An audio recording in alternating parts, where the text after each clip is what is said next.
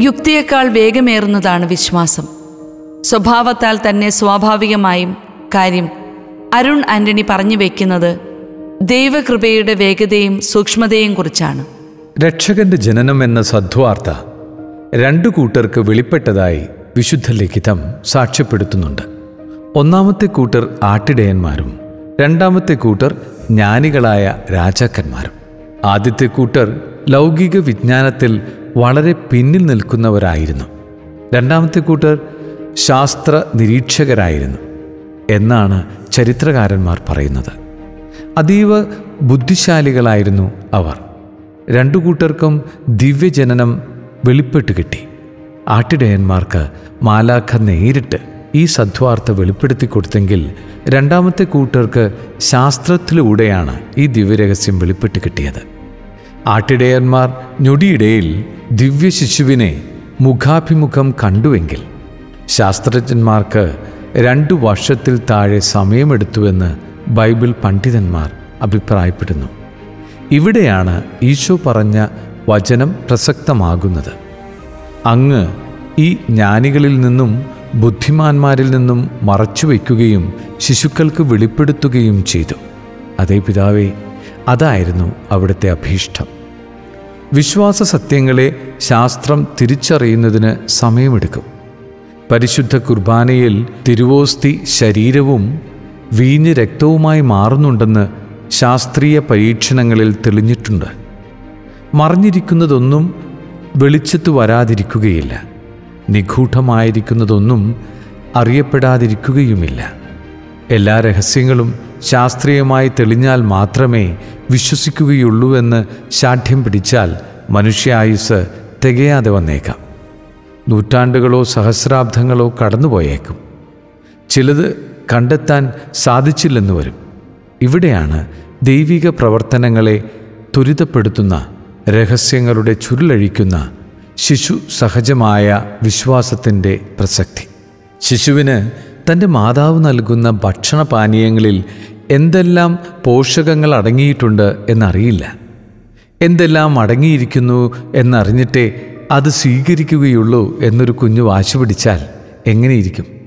മനുഷ്യജീവിതത്തിന്റെ നിലനിൽപ്പിന് ആവശ്യമുള്ള നിരവധിയായ നന്മകൾ നാം സ്വീകരിക്കുന്നത് മറ്റുള്ളവരിൽ അർപ്പിച്ചിട്ടുള്ള വിശ്വാസത്തിന്റെ അടിസ്ഥാനത്തിലാണ്.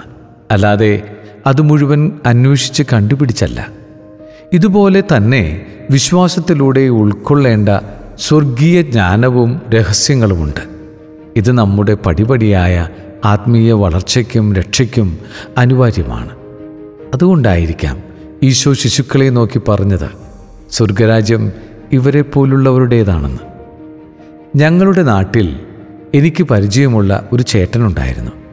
യുക്തിവാദപരമായ ചിന്തകളായിരുന്നു ആ ചേട്ടന്റേത്.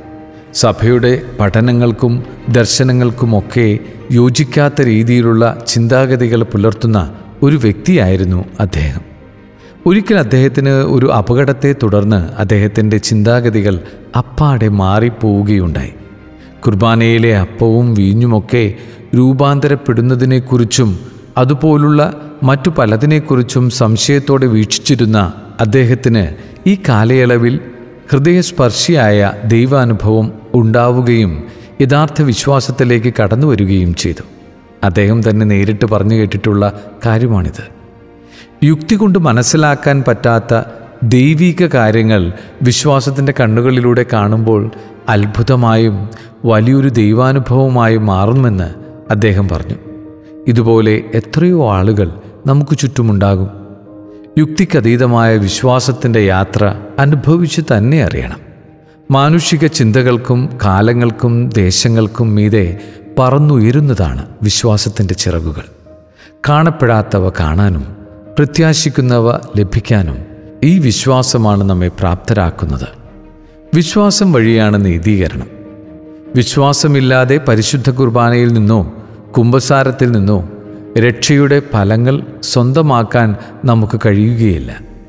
പുതിയ നിയമത്തിൽ പലയിടങ്ങളിൽ ഈശോ വിശ്വാസത്തെ പ്രശംസിക്കുന്നത് കാണാൻ സാധിക്കും. എവിടെയെല്ലാം വിശ്വാസമുണ്ടോ അവിടെയെല്ലാം പെട്ടെന്ന് സൗഖ്യവും സ്വാതന്ത്ര്യവും ഇറങ്ങി വരുന്നത് സുവിശേഷത്തിൽ നമുക്ക് കാണാം.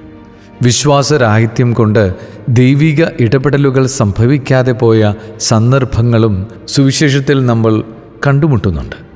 യുക്തിരഹിതമായ ഒരു വിശ്വാസമല്ല ക്രൈസ്തവന്റേത് മറിച്ച് യുക്തി സഞ്ചരിക്കുന്നതിനേക്കാൾ അതിവേഗത്തിൽ സത്യത്തെ കണ്ടുമുട്ടുന്ന കൃപയാണത്.